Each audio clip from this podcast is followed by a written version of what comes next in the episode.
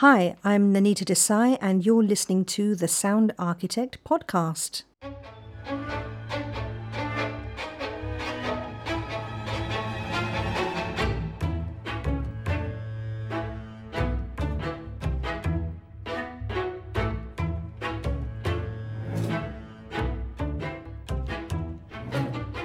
Hello, and welcome to the Sound Architect podcast. I am your host, Sam Hughes, and as you just heard, today I am joined by composer Nainita Desai. Thank you for joining me, Nainita. How are you? I'm very well, thank you, Sam. Excellent, and it's a pleasure to have you here today. And before we discuss your recent projects, I'm really curious. Could you tell us how your journey into music began? Yeah, I had a quite a, a strange and unusual route into the industry. Actually, excellent. Um, you know, there's there's never a set path. Um, you know, to becoming a media or film, TV, games composer. Yeah. So basically, I started off learning the violin and the piano and I was performing a lot in school bands. I I wanted to be a singer actually, and so I used to sing in bands and oh, nice. choirs at any available opportunity. And then as a teenager, I got into technology, and I was very much a, a tomboy, and I used to play with Meccano and cars, and I was into um, computers and taking them apart and playing awesome. on my Amstrad. Yeah, Amstrad 2600, I think it was, Space Invaders. I used to go to my best friend's house, and she she had the latest, you know, um, uh, video uh, game platform that I could play on when I visited her. Oh, brilliant! So I was really so I was really into computers and technology and I got into synthesizers. My school, my secondary school, had this amazing synth. It was an EMS, VC, um, EMS VCS3, which you can't get for love nor money these days and they're super expensive. I think they're worth about 15 20000 pounds oh, now. wow. and and and my music department in in secondary school actually bought one and no, and it was sitting there gathering dust and no one would play, uh, use it. And so i just snuck into the into the department one day and said to the um, to the teacher can i borrow this? Because no one's using it. Can i just take it home and figure out how to make it work? And it looked like this suitcase with battle you know battleship with all the pins that stick in and out of the game. Yeah. And uh, so i um i borrowed it and i actually borrowed it ended up having it at home for two years and no one noticed that it was missing. Amazing. It's only worth uh, 20 grand or whatever. I know. Well when i when i left school i took it back of course. Of course. But um it's surprising though isn't it? Yeah. so and, they, and I took it back and they said, "Oh, we didn't know you had this. You know, um, thanks for returning it." But it was great for me because I really got into the basics of synthesizers and trying to get squeaks and squawks out of this um, and understand the basics of, of synthesis. And um, so I set up my own little home recording studio as I was growing up, and spending all my savings on buying. I bought a Roland D70 synth, which was the latest. Uh, synth at the time, you know, the biggest and the bestest thing, um, and uh, and uh, you know, saving up all my pocket money to, to buy it, and um, but then I I actually went to university and did a degree in mathematics um, Oh, wow. because I didn't I didn't I, I wasn't for various reasons I didn't end up studying music. Um, I was torn between becoming an architect and and going into music because I love the blend of creativity, artistry, and technology, sort of blending the two together. Yeah. And um, and of course, you know, as a as a media composer, we do that. You know, we're working with computers and technology, and and we're being creative at the same time. Yeah. So so I did a degree in maths, and then after that, I ended up doing a postgrad diploma in music technology, and then I got a scholarship to go to the National Film and Television School to study sound for film, because while I was at university, I would be really into. Um, I was very into film and storytelling and just the escapist form of you know the visual art forms and and I loved feature films and I I sort of developed a real love of music in films as a teenager. I used to go to my local library and borrow. They had a great soundtrack section, and so I'd, I'd borrow LPs and and and sort of immerse myself in them and bootleg them when I took them home. Awesome. And uh, and um, and just sort of listen to sc- film scores and and just be swept away uh, into another to another world and and the same with films as well so I studied photography and I took short courses and evening classes in filmmaking 16 mil filmmaking and so I sort of was just really immersed in all of those different disciplines and uh, and there and I was also very much into technology so I, I loved sound and I thought oh I want to be um, I, I thought I wanted to go into music engineering, and um, and I did for a while. So I, I started off as a sound designer on feature films after finishing, um, you know, studying at the film school. Nice. And I got to work on as part of this the audio post production teams, you know, doing dialogue editing, sound effects editing. Um, I was a foley artist at one point, um, and a, a foley editor. So You've I almost dabbled in everything. yeah, I got a real grounding in in sound for film and TV, and then um, and I was working with amazing teams. Um, like um, I was assistant to the chap uh, Glenn Freemantle, who got um, the Oscar for doing the sound for Gravity, and and I, I was an apprentice to Eddy Joseph, who did a lot of the Bond. Uh, feature films and i mean he's just one of the top guys in the industry Yeah, that's so awesome. so I, I so I really got to learn from the best, and I got about as high as I could in in that world. And I thought, well, I don't want to be this. It just wasn't creative enough for me. So I, um, and of course, my roots are music, and and I was you know, I sort of embraced myself in, in music as a child and, and a teenager. So I met Peter Gabriel at university and Oh, no way. That's uh, cool. he was yeah it was a, it was an amazing experience and he was one of my musical heroes and i um, met him at university uh, he came to the uni for for a visit and he said oh look me up Nainita when you finish your degree And, Oh, uh, wow. and I thought, oh right, okay, yeah. And um, and then a couple of years later, after I'd been working in sound design, I remembered what he said, and uh, I was working in Germany at the time, and I really missed London, and I came back to London, and I thought, right, I'm unemployed. What am I going to do? And so I wrote a handwritten letter to Peter Gabriel and he um, uh, I got a reply from the from Real World Studios, uh, and he's got this amazing studio complex just outside Bath. Uh, it's a beautiful part of the world. It's a very inspiring place, and it's one of the best recording studios in the world. You know, outside of Abbey Road and and Air Studios and so on.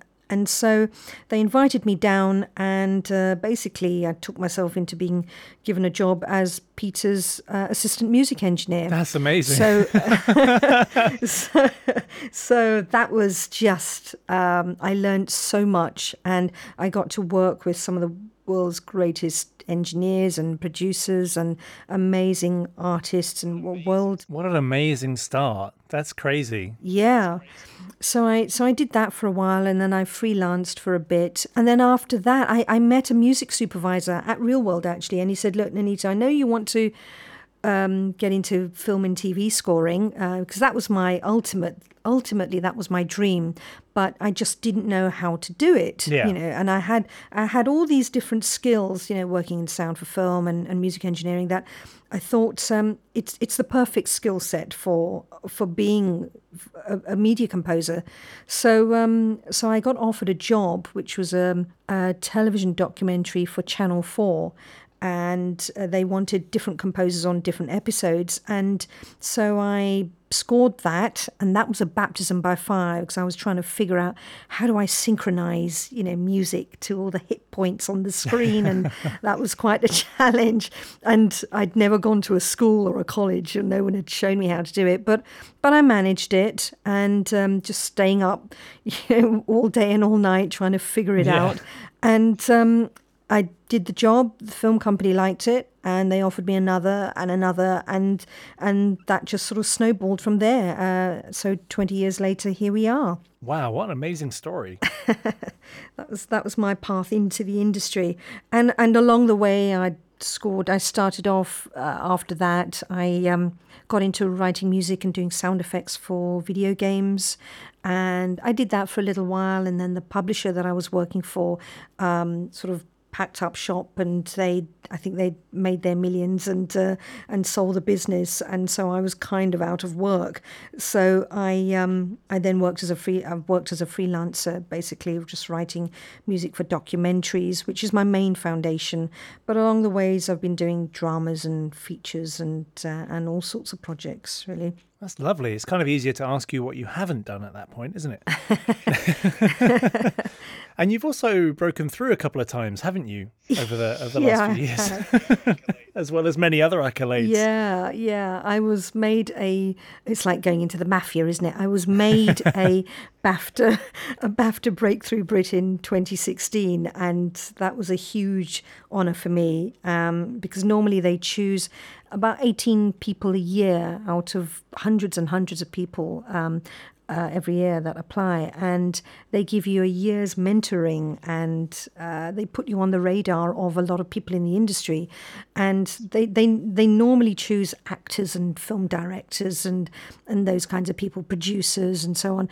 so I was one of the first composers, uh, craftspeople that they they'd chosen, which was a which was a real honor and um, that was because I I scored a breakthrough project, which was a theatrical feature film, which was a feature documentary called "The Confessions of Thomas Quick," and uh, I loved scoring that, and that was um, that was a bit of a breakthrough film, and sort of put me on the radar of people in narrative fiction.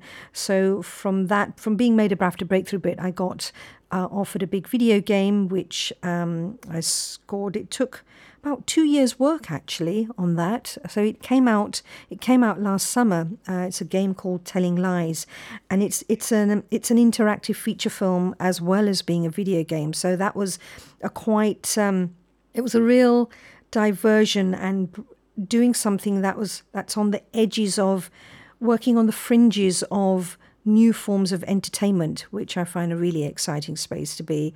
And then I did a couple of feature films. One was a, a psychological horror called Darkness Visible, which was which exercised me in different ways creatively, um, sort of pushed me into areas that I've not worked in before, which was a lot of fun, and uh, scored a, a World War II period drama uh, called Enemy Within, about based on a true story. It's an amazing story. It's about um, a Japanese World War pilot that crash landed off the coast of one of the Hawaiian Islands in December 1941 which is the time of Pearl Harbor. Yeah, of course. And he'd he'd he'd bombed uh, Pearl Harbor, and then he crash landed off the coast of Hawaii, and he got rescued by the islanders, and they um, it's all true story, and they saved his life, and of course they didn't realize that he was actually the enemy because he was a Japanese pilot, you know, and uh, and so they find out through a crackly old broadcast, radio broadcast, a few weeks later uh, about who he really was. And they turned on him and he turned on them.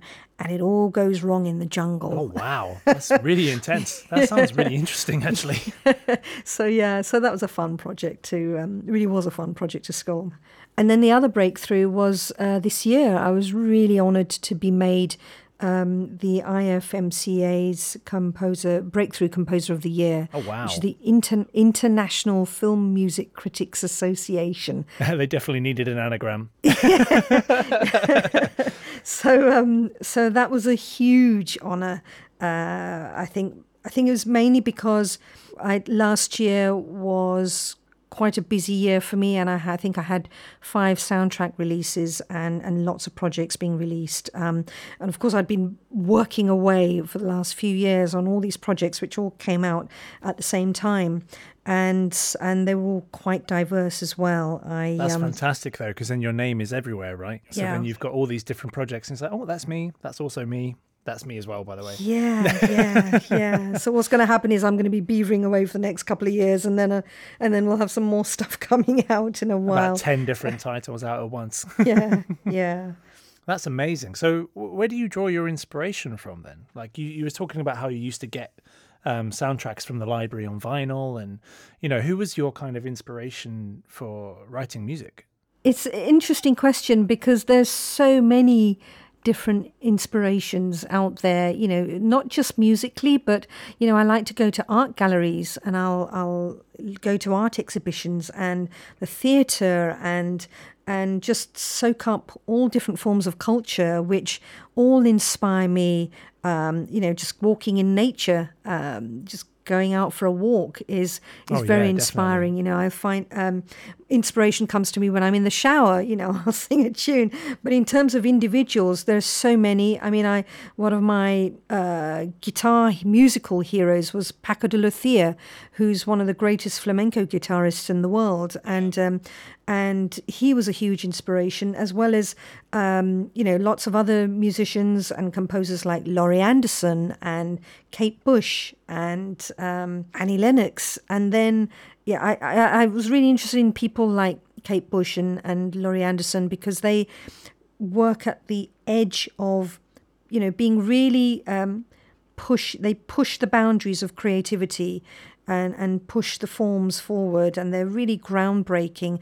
And and in terms of film composers um, of course the greats like John Williams I remember going to the cinema Oh, and yeah. uh, and and you know listening to Close Encounters and and ET and then Jerry Goldsmith's score for The Omen. I think it's more films that have inspired me, and then when I've seen those films, the scores have then piqued my interest. Uh, you know things like spaghetti westerns and Ennio Morricone. Oh, yeah, You know when I was little, my dad used to take me.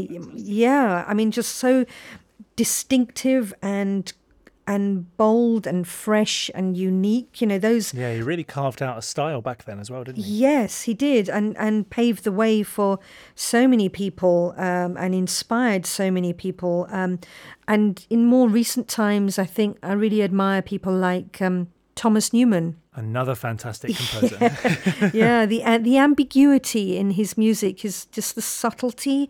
It's so nuanced and uh, exquisite. You know, I remember seeing uh, films like American Beauty, and then uh, Revolutionary Road is actually one of my favorite scores by him because the way he is a master of developing a theme and uh, you know the way the theme changes through the film you know he's he's great at writing these thematic scores as of course is John Williams in a in Yes. a in a much bolder way um, you know more obvious way to to us as as audiences and um, so so yeah so just and also I, I listen to a lot of um, I don't just listen to film scores. I've listened to uh, a couple of friends of mine, actually, um, Mayra Andrade, who's a great singer. She's um, she's from the, uh, the Cape Verde Islands off the coast of West Africa.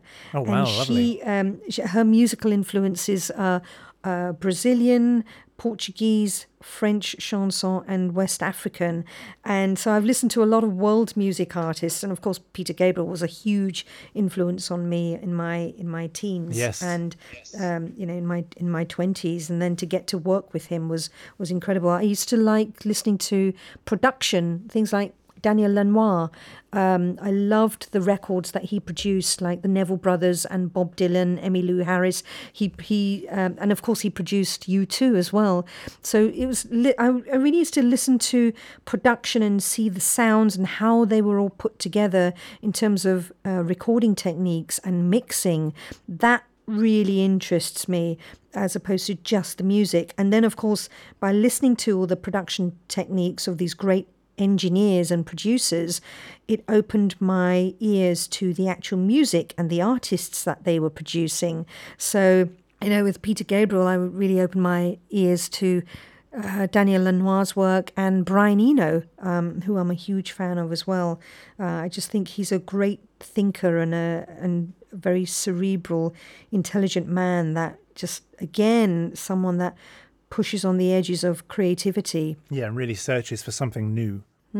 and and sees the world in a different way as well. Um, because for me, story f- f- scoring films or whatever I'm scoring, it's all about storytelling, and I, I sort of come full circle in so much as when I first started writing music, it was really just for myself, and it made me realize, you know, uh, and and I was writing music to find out more about myself you know, and and to discover who I am as a human being, and and then of course you just end up working on projects after project after project. And now and so i don't write music for myself anymore because i'm always writing to serve the film or the video game or the tv series. Yeah, of course. It's about the project. yeah and i'm serving the director's vision of the reality of the game or the or the film and tv project. And now i'm feeling that i want to start writing my own music for myself again. And and it's a quite common thing that happens to media composers i discovered recently that um, it's hard to find yourself. You know when you're writing to serve projects i like working with a music brief or the parameters of the film you know what world am i what musical world am i trying to create with this um, thriller or this romantic comedy or whatever it is you're, you know the project you're working on? Yeah. and then when when i'm writing music for myself i think oh i don't know what to do now. I can do anything. Too many options. too many options. That's right. It's just too many options. So it's a really interesting um, process Hmm, it's funny how it changes, isn't it? Because as you say, like you started writing music for yourself, like most composers would. yes You know, it's generally how most composers start out. And then as you say, you work on the projects, you start serving the projects, and that becomes your life. yes Um, so when you're like, oh, I finally have time to do my own projects again. yeah Oh, where do I start? yeah, yeah. So I'm creating my own brief. You know, I'm creating my own uh, constraints and, and parameters, and say, right, I'm going to write this, and this is, uh, and it's and it's all about telling stories. So I'm creating a narrative story uh, for my own music, and say, well, this is the emotional sto- uh, journey that we're going to go on for this for this album project, and that that I think is really exciting. No, yeah, that's amazing. So, what what's your kind of timeline on that? Are you giving yourself some sort of deadline, or are you trying to be quite relaxed in and amongst everything else? Well, that's the problem, isn't it, Sam? Yeah. work gets in normal work gets in the way so um, you know i'm giving myself a year to do this and Okay. and i have That seems i do have ideas uh, i've got i've got a a story that I'm going to follow, that I, uh, the path that I'm going down. Um, so that's going to be quite exciting. We'll see what happens there. Nice.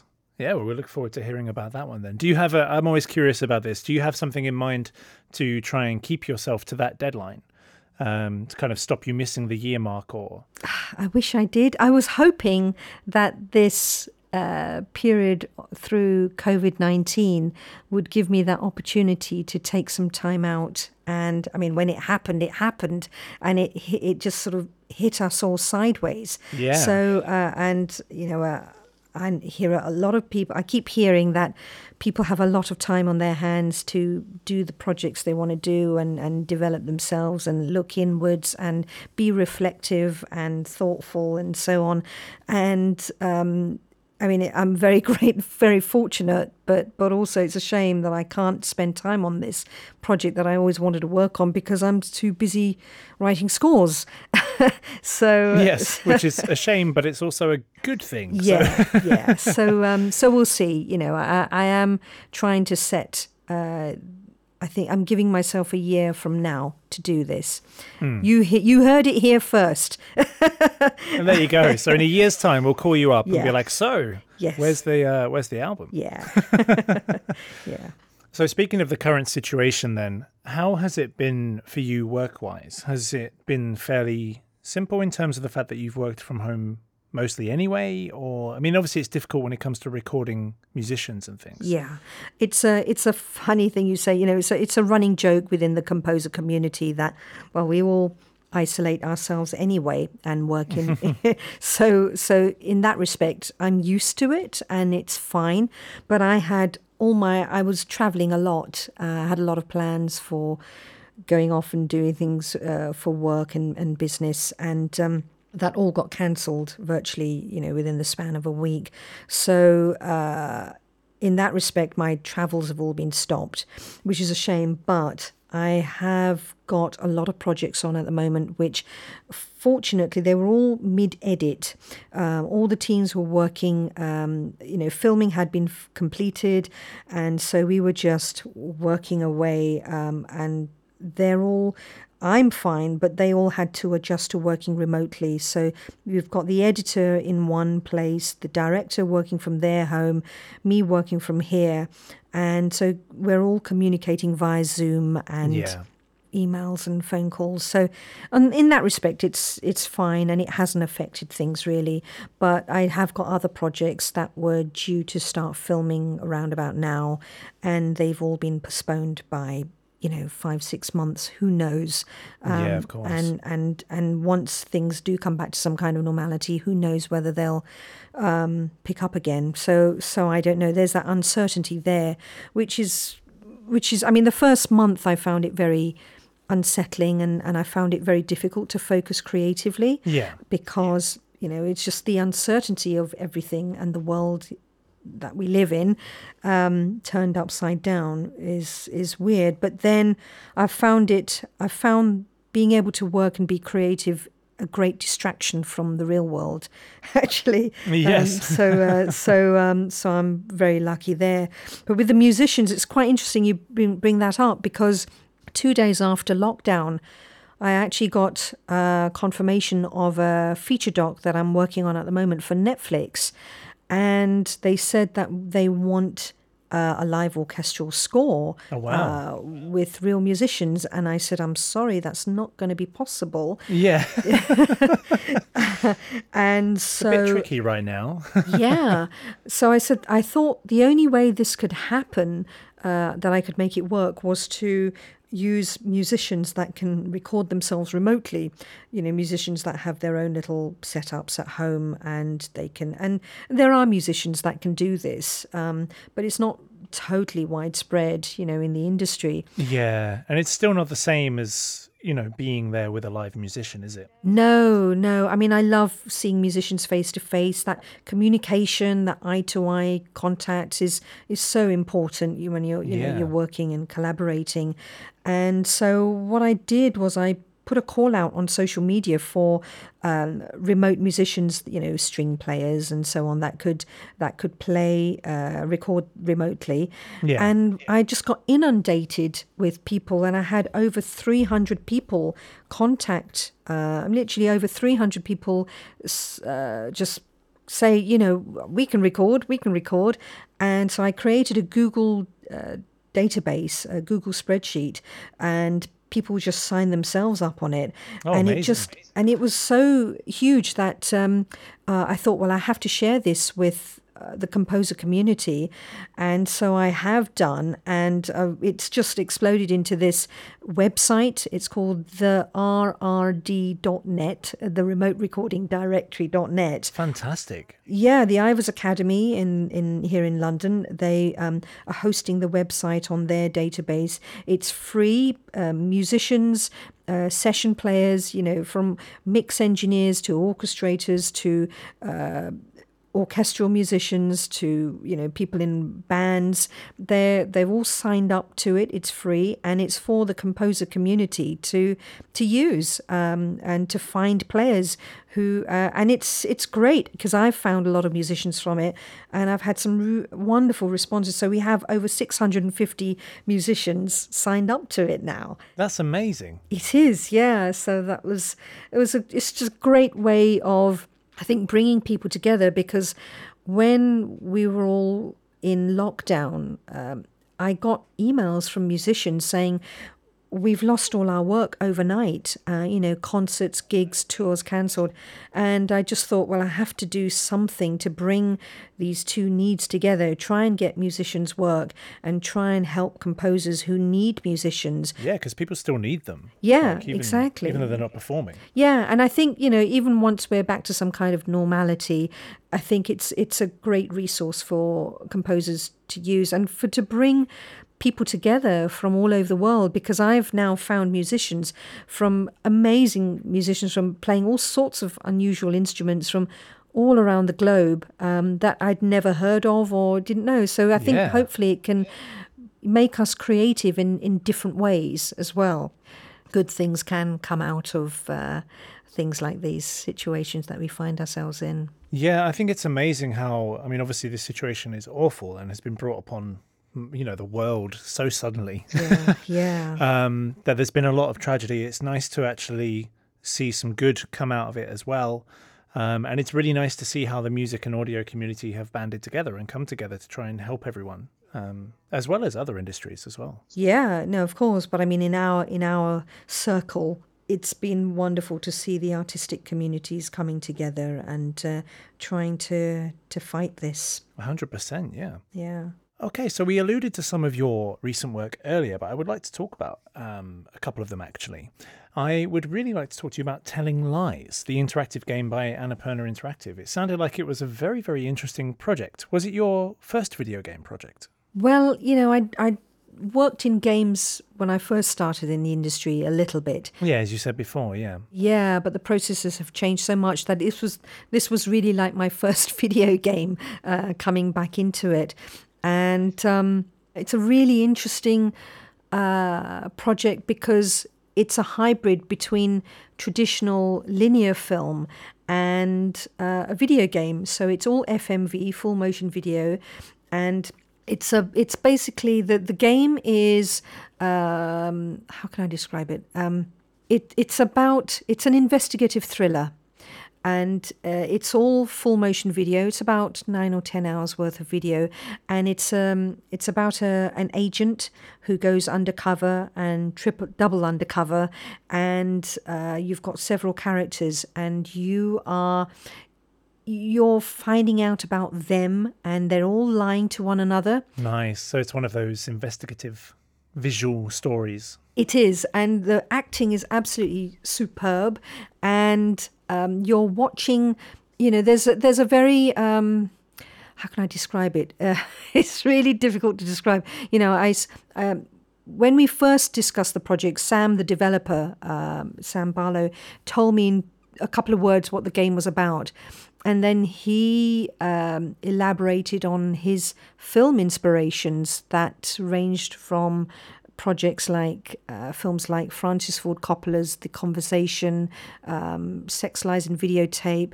You know, so basically, the, you know, we were also inspired by uh, Nordic noir, spy, espionage, covert intelligence type type movies, hacking, political scandals, because that's what this that's the world of this game.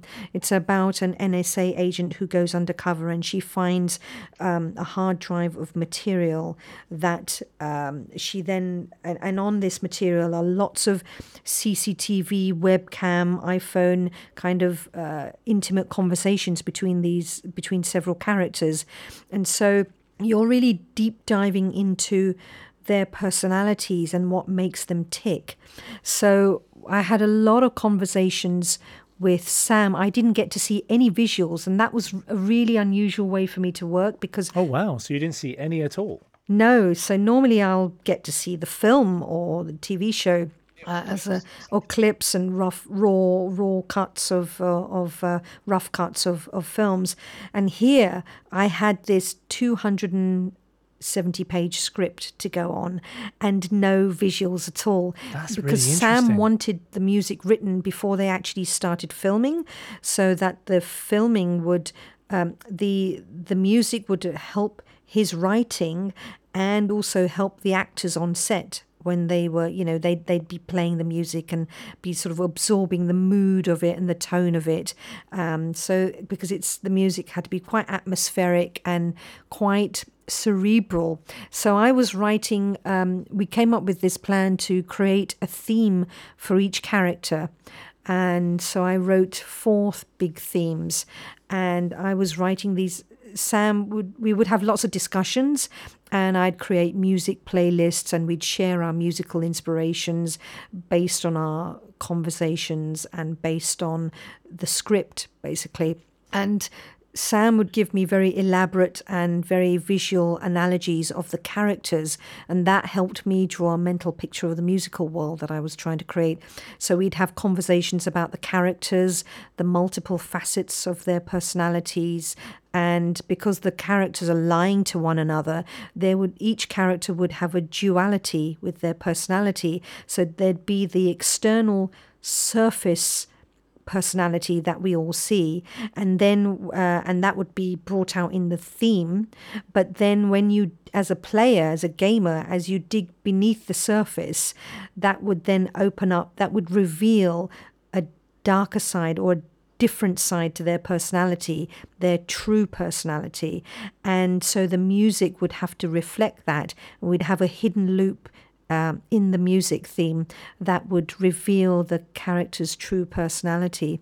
So it was it was quite a journey, and we and because we were inspired by these old 70s, you know, films like The Conversation and Klute and All the President's Men and these great sort of spy covert intelligence uh, heist movies, we decided to write just um, to create an orchestral score that was quite moody, and I brought in the London Contemporary Orchestra to perform it. We recorded 15 strings, a couple of woodwinds, a piano, and a harp, and that's all. Wow. So, so I created um, parameters for myself and and not allow ourselves to use any electronics because normally I, I include electronics in in all my scores you know in samples and and you know the latest technology and synths and so on. And Yeah, we thought let's let let's keep this purely acoustic and raw and organic. I brought in the London Contemporary Orchestra, and they're known for playing on scores, uh, on all Jonny Greenwood scores, like um, There Will Be Blood and uh, You Were Never Really Here, and you know they they and they played on. I think they've played on Mica Levi's scores for Under the Skin as well, and Jackie and so on. And so they have a certain aesthetic to their playing, and uh, because the, what you're listening to as uh, when you're playing the game, you're actually uh, listening in on private conversations. Right. Okay. And so it's very intimate, private conversations, and you're not really, it's like you're spying and you're not really meant to be there. You're kind of a fly on the wall. Yeah, you're a fly on the wall. And so with the sound, the overall sound world, I wanted to create this this intimate sound that was rather that was gritty and edgy and quite visceral in the way that it was played. And the LCO are really good at doing that. And the other thing we did was when I was recording with them, um, we would record the music as I as I'd written it, and and that was fine. But then we did improvised recording sessions in the actual uh, recording studio itself. We I built in extra time to create these um, unusual. Um, improvised performances from them. And they're really good at doing that. You know they're very experienced at that. So you never knew quite what to expect. You know they look at the notes and they um, and they perform it. And then we'll do another take where we might try something different and we sort of like have a semi improvised performance where we're just recording it which was a so so that was a really interesting atmosphere that was created. It was quite edgy, and because in the game you're looking at close-ups of the characters' um, faces, you see all the you, what what happens in the game is that you have a conversation between two people, but you only ever hear one side of the conversation. You don't see the response. Ah, so, you know. I could be talking, but the gamer won't know what the other person is saying. So So there you are only hear the responses. yeah, and so you're Oh, trying really to interesting. you're trying to figure things out and figure out it's like clues to the puzzle. Sometimes things are revealed and you don't know what's happening. And so with the music, I wanted it to be so you see what what you're doing as the gamer is you're looking at the person's face and you see all their little facial inflections and there's a lot of rich detail in the actors' performances. And I wanted the music to reflect that so that you had a lot of detail in the music and and richness uh, in the textures of the um, of the playing itself. So it was quite a so it was quite a process. Um, Yeah, sounds like it. yeah, but uh, you know, we, we tried all sorts of experimental recording techniques, uh, ex- experimental playing techniques. Sorry, like um, spectral scrubbing and all sorts of weird things, like the bows hitting along the bridge. We even had the we did this thing called oyster pits, which was taking taking the oys- oyster card, you know, the like a credit card, Yeah. and and hitting the strings with the uh, credit card. which is a, which is quite fun. Yeah. and did that um, produce something quite usable? Yeah, it did, yeah. I mean, sometimes it worked and sometimes it didn't. Sometimes it was it was just a bit too edgy and yeah. going into sort of avant-garde experimental music, and so we had to rein it back. But but it was a way of also we had a limited number of minutes of music in the game, and so um, and in game music, you know, I have to write in in layers and and in segments. Yeah. So it was a way of trying to create variation so that you never heard the same take twice, uh, or you know, I had each theme was played five or six different ways. So we have slightly different nuances. Um, so you didn't, even though you think you're hearing the same piece, every time it's played in a slightly different way um, so that was a way of extending the music so that it didn't sound so repetitive, which is um, one of the problems of games music. You know, the one of the technical hurdles of the the repetitiveness of it. Yeah, definitely. And um, you can buy it with the soundtrack at the moment, I believe, can't you? You can buy a soundtrack edition. Yeah, well, there's a digital download available on all the usual retailers, and uh, but um, I don't know if there's a bundle on Steam. I think I'm not sure, but yeah, uh, there is. Yeah, buying te- buy Telling Lies soundtrack edition bundle. Ah, well, there you go. Yeah, so uh, yeah, you can get it. Um, yeah, it's uh, it, and I love writing the theme tune for it. That was uh, that was a lot of fun, which you can hear on um, on the trailer for the game. Well, it's been on my hit list for a while. I have to say, I was interested um, in the game anyway, but now I'm even more interested um, because I want to hear the soundtrack. So um, I might check that one out pretty soon. Great. Um, and speaking of themes, actually, um, I had a quick question on something else you worked on. You did the theme for Harry and Meghan's wedding, is that right? yeah, um, yeah. It was the BBC called me up and said, "Would I got an email um, literally an email from the BBC from the BBC saying, "Would you be interested in writing the theme tune for the BBC broadcast of the royal wedding?" And uh, I didn't believe it. I can imagine. Yeah, it's quite an interesting request. yeah, I'm not really a royalist or a monarchist in any way, and um, and I thought, well, why me? You know. Yeah. it's an interesting phone call to get. Yeah. Um, so uh, I said, yeah, sure. You know, I mean, it was it was quite daunting actually, and I had to. Um, we actually ended up. I mean, it was a pretty low budget, to be honest, and and we actually ended up um, uh, getting the BBC National Orchestra of Wales to play on it. Oh, fantastic! Um, they did sort of did me a favour, which was because you know they're one of the BBC orchestras, and it wasn't a very long piece of music, so they managed to squeeze it in. So I got fifty strings in, uh, which was really great. But the funny thing is, I was I happened to be at. Uh, the recording date was set to be we could we could only do it if if they could only do it as a favor if um, we did it when they were av- available. Right. And i was actually at cannes film festival uh, working out there uh, representing you know a film out there. And so the recording session i meant that I just couldn't be, um, I, I couldn't um, attend the recording session. So I sent my orchestrator, who was my producer on the day, um, to handle the session for me. So I was there in Cannes and listening in to the session remotely at Cannes Film Festival while he was recording it, oh, which wow. was which was I thought, God, this is this you know, if people heard how how we work, they could wouldn't believe it. It was quite quite strange.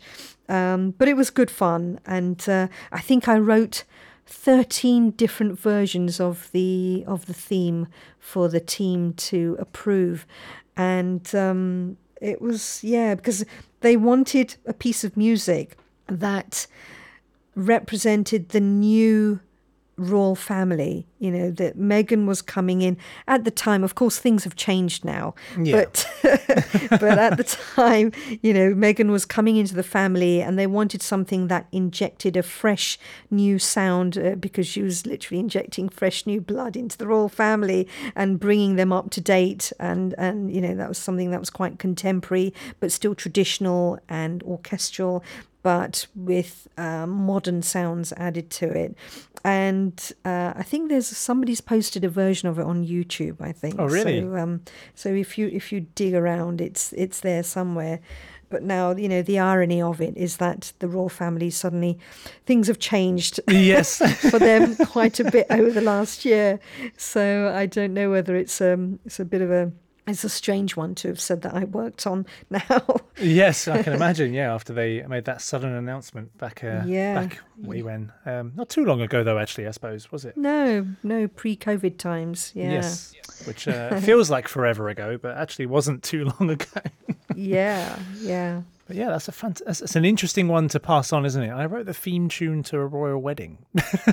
yeah, it, well, I actually, you know, at the end of it, it was a huge honour, and I did sit down with my family to um, to watch the royal wedding, and uh, it was it was good fun. Yeah, I sort of enjoyed it. Yeah. Yeah, it must have been an interesting one to share with them as well. Like, oh look, there's my theme tune.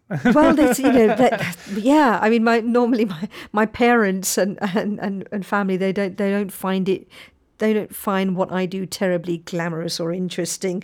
And uh, you know, what are you working on? that in sound. Uh, yeah, and then and then suddenly they thought I'd arrived when I told them "Oh, I've just you know just written the theme tune for the royal wedding. What you know, they couldn't believe it. And can imagine. Suddenly they suddenly you know that that put me on the map with them. I think um, they thought, oh well, you must be doing something right. You know. I think every composer or sound designer has that moment. As soon as you Yeah. mention like a big name,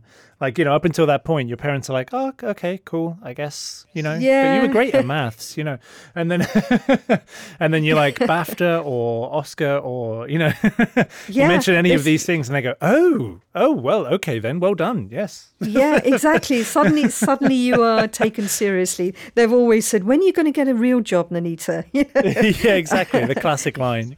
yeah, Maybe you should give up this whole sound music thing and get a real job. yeah, yeah. No, I, I, I had that for many, many years, and then I Me thought, too, yeah. I, yeah, you know, I, I managed to pay the bills, and you know, I, I put food on the table, and I can feed the cat. So, uh, so you know, That's the I'm okay, priorities there. thanks. You know, the cat's got food. That's number one. Yes. Yeah. Well, he's he's looking at me. He's just given me a really strange look. He's he's a good assistant. He's sleeping next to me in the studio at the moment. Um, Fantastic. yeah. Doing his job. yes, doing his job very well. So another project of yours actually that did rather well was For Sama, which was a, a documentary you worked on, wasn't it? yes. Yeah. For Sama was something that um, came out of the blue. It was uh, I was recommended to it by a sound designer friend of mine actually, and uh, he brought me to the attention of the uh, one of the co-directors, Ed Watts, um, who was looking for a composer at the time, and so.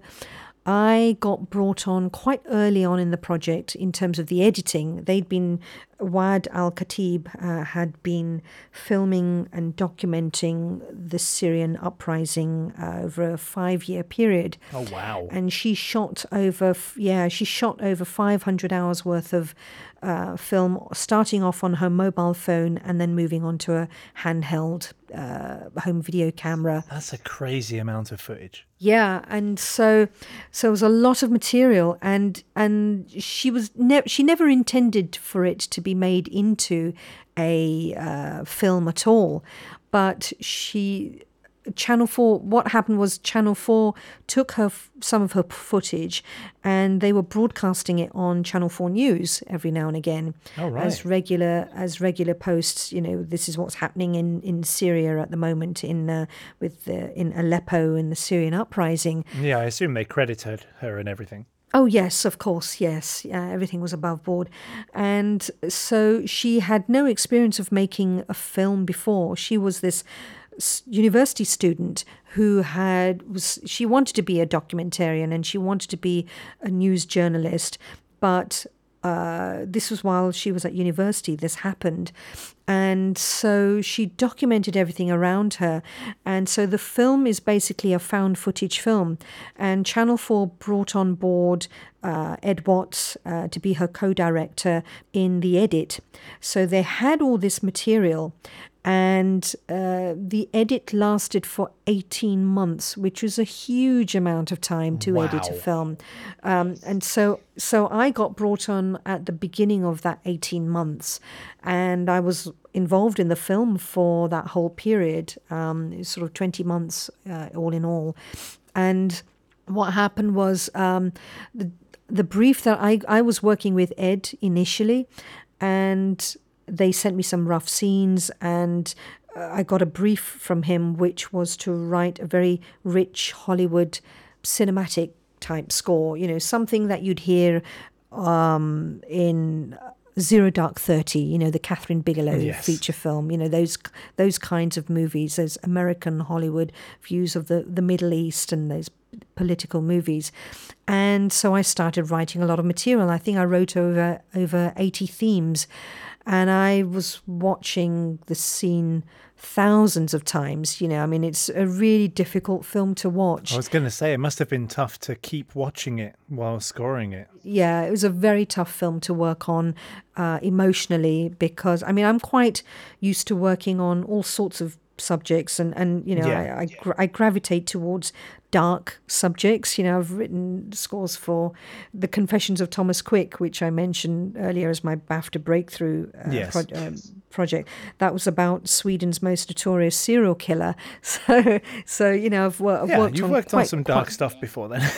yeah, but this was like nothing else I'd ever experienced. And so I was writing a lot of music. I think I wrote over 80 themes and the team, the editor and, and the directors were, they were editing with my music.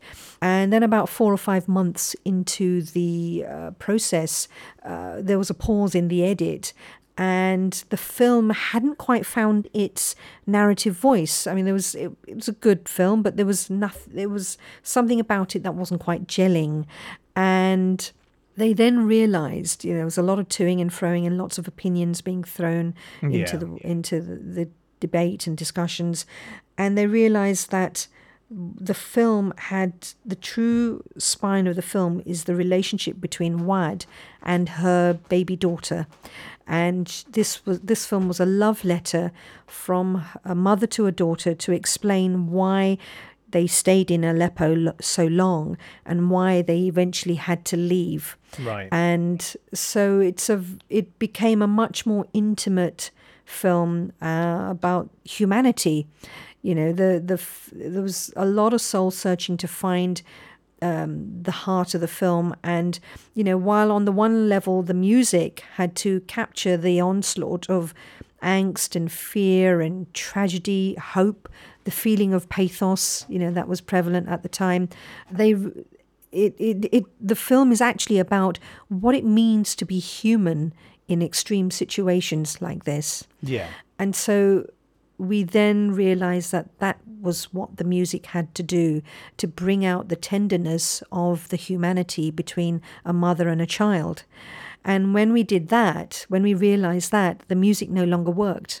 That, that because the music that I'd written to up to that point was quite big and rich and cinematic, and there was nothing wrong with the music, but it just Yeah, it was just it no longer fitted it was vision. overpowering and manipulating the audience too much. And so we started stripping the music back and only putting in music where we felt it to be absolutely necessary and to support the film and to bring out the intimacy of that relationship and uh, what was going on, re- what was really going on in the film. So, um, so the music's much more subtle and minimalist and poignant.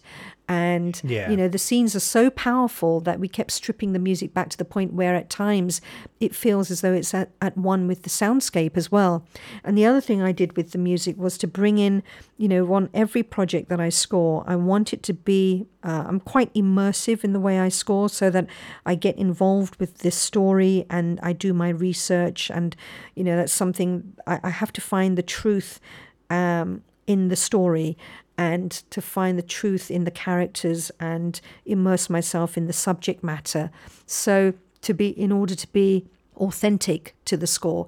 So I found this Syrian violinist who's a, living as a refugee in Italy, and he plays the Syrian violin on the on the score, and the edginess and the soulfulness of his playing really captured the the aching heart of the film for for all of us. Lovely. So that was just a, a beautiful thing. Um, um, incredibly proud of you know to to be involved in that journey and and also I've never worked on a project where the person who's filmed it is actually in the film and she's then produced it and directed it. Yeah, that must be surreal. Yeah, it was really uh, quite a surreal experience. So I felt a lot of responsibility to do justice to Waad's life story and, and then for her to say to me, Nainita, I like the music like this. And of course, I had to embrace that and, and follow that because it's her story ultimately.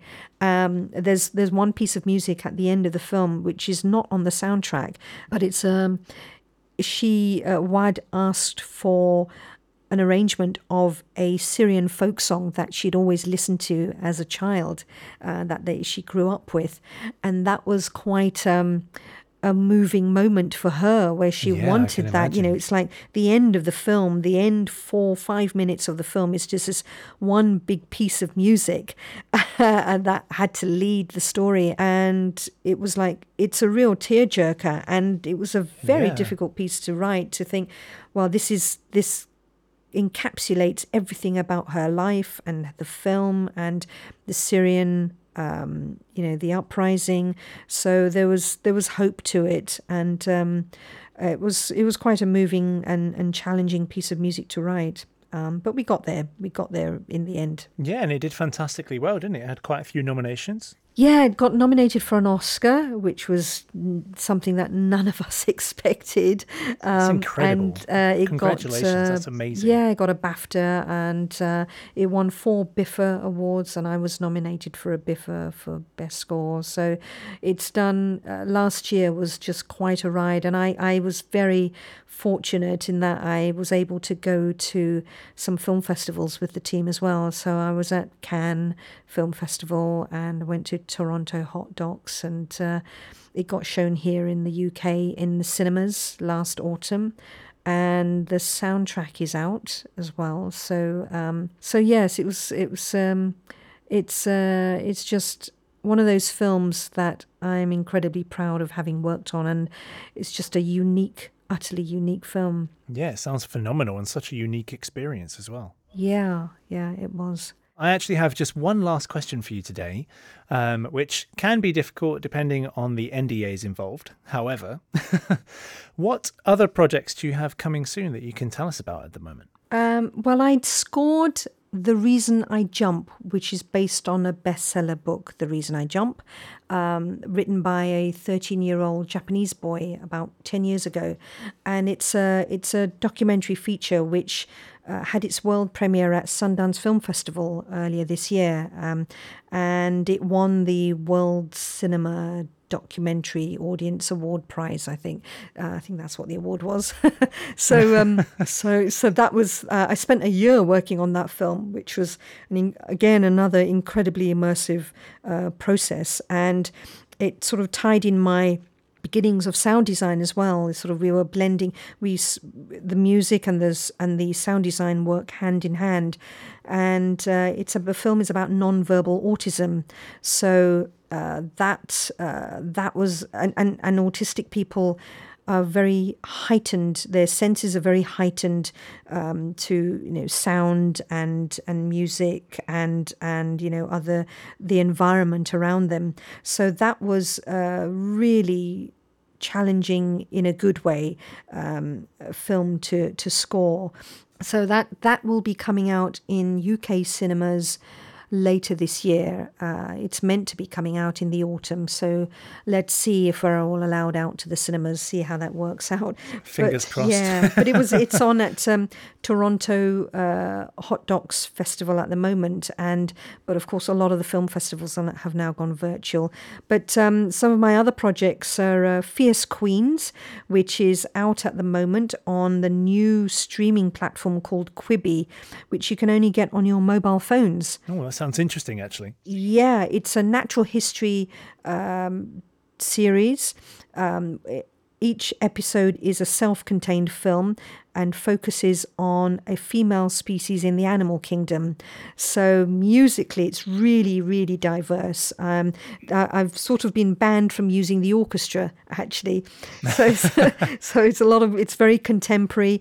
Um, I'm writing everything from urban hip hop to gypsy jazz to 70s retro funk kind of vibes oh, wow. to uh, to Brazilian music, Brazilian world, South American music to you know you name it it's electronica, uh, you know, all sorts of different things. And each animal has its own sound world and uh, own story. So that's quite exciting. And uh, I'm still finishing that off at the moment. So got another three episodes to go out of the 15. Um, I've got Bad Boy Billionaires, which is a really fun, exciting project. It's a Netflix original uh, documentary series which will come out soon, I hope. Um, maybe end of summer, early autumn, we'll see. But it's a, it's a four part uh, documentary series about the rise and fall of these famous billionaires, oh, which fascinating. is quite, quite exciting. And I'm working on a feature doc for Netflix at the moment, which is um, a true crime feature doc, which is has got remarkable access, and I can't say anything more than that. Um, and, uh, and I'm just starting up on a on another series for Netflix, which again it's an amazing story, but I'm not allowed to say anything um, about that. But coming next week on uh, BBC Four and probably on iPlayer as well is a drama series called Unprecedented, and it's a series of eleven short films. They're digital plays starring 50 of some of the most amazing acting, famous acting talent in the UK. And they've all been filmed in isolation in their own homes using using Zoom and iPhones and webcams. So uh, that's a really exciting project that's coming out. And, you know, it's it's it's called Unprecedented um, Theatre in a State of Isolation. And um, they're all different stories about people living in isolation, uh, you know, through this COVID 19 era. And uh, they've all, you've got all these famous actors in their living rooms, basically, living rooms and bedrooms. That's awesome. which is, which is, uh, which is a lot of fun. That does sound incredible. Okay, well, we'll have links for most of those projects below as well. And I just want to say thank you again for joining me today. That is all my questions, but it's been an absolute pleasure having you on the show. And I hope you'll join us again at some time. Thank you so much, Sam. I'd love to come back and, and chat more. Um, thank you so much for inviting me along. No, and we're very, very glad to hear that you'd love to join us again. So thank you, everybody, for listening. Thanks again to Nainita, and stay home and stay safe. Hey everyone, this is Sam. Thanks very much for listening to the Sound Architect podcast. I hope you enjoyed it. If so, there are many ways you can show your support for the show, which is incredibly appreciated. Obviously, there's the financial way where you can support us directly at patreon.com forward slash sounddesignuk. However, there are many other ways that really help as well, such as liking, subscribing, reviewing, commenting, and sharing via whatever channel you're listening on, whether it be Spotify, Podchaser, YouTube, or other platforms. Even a like or a share on social media really, really helps. So thank you so much to everyone who supports the podcast. It really is a work of passion for me, and I love doing it. And, uh, you know, it's really good hearing your feedback and all the good things from everyone that gets to listen to it.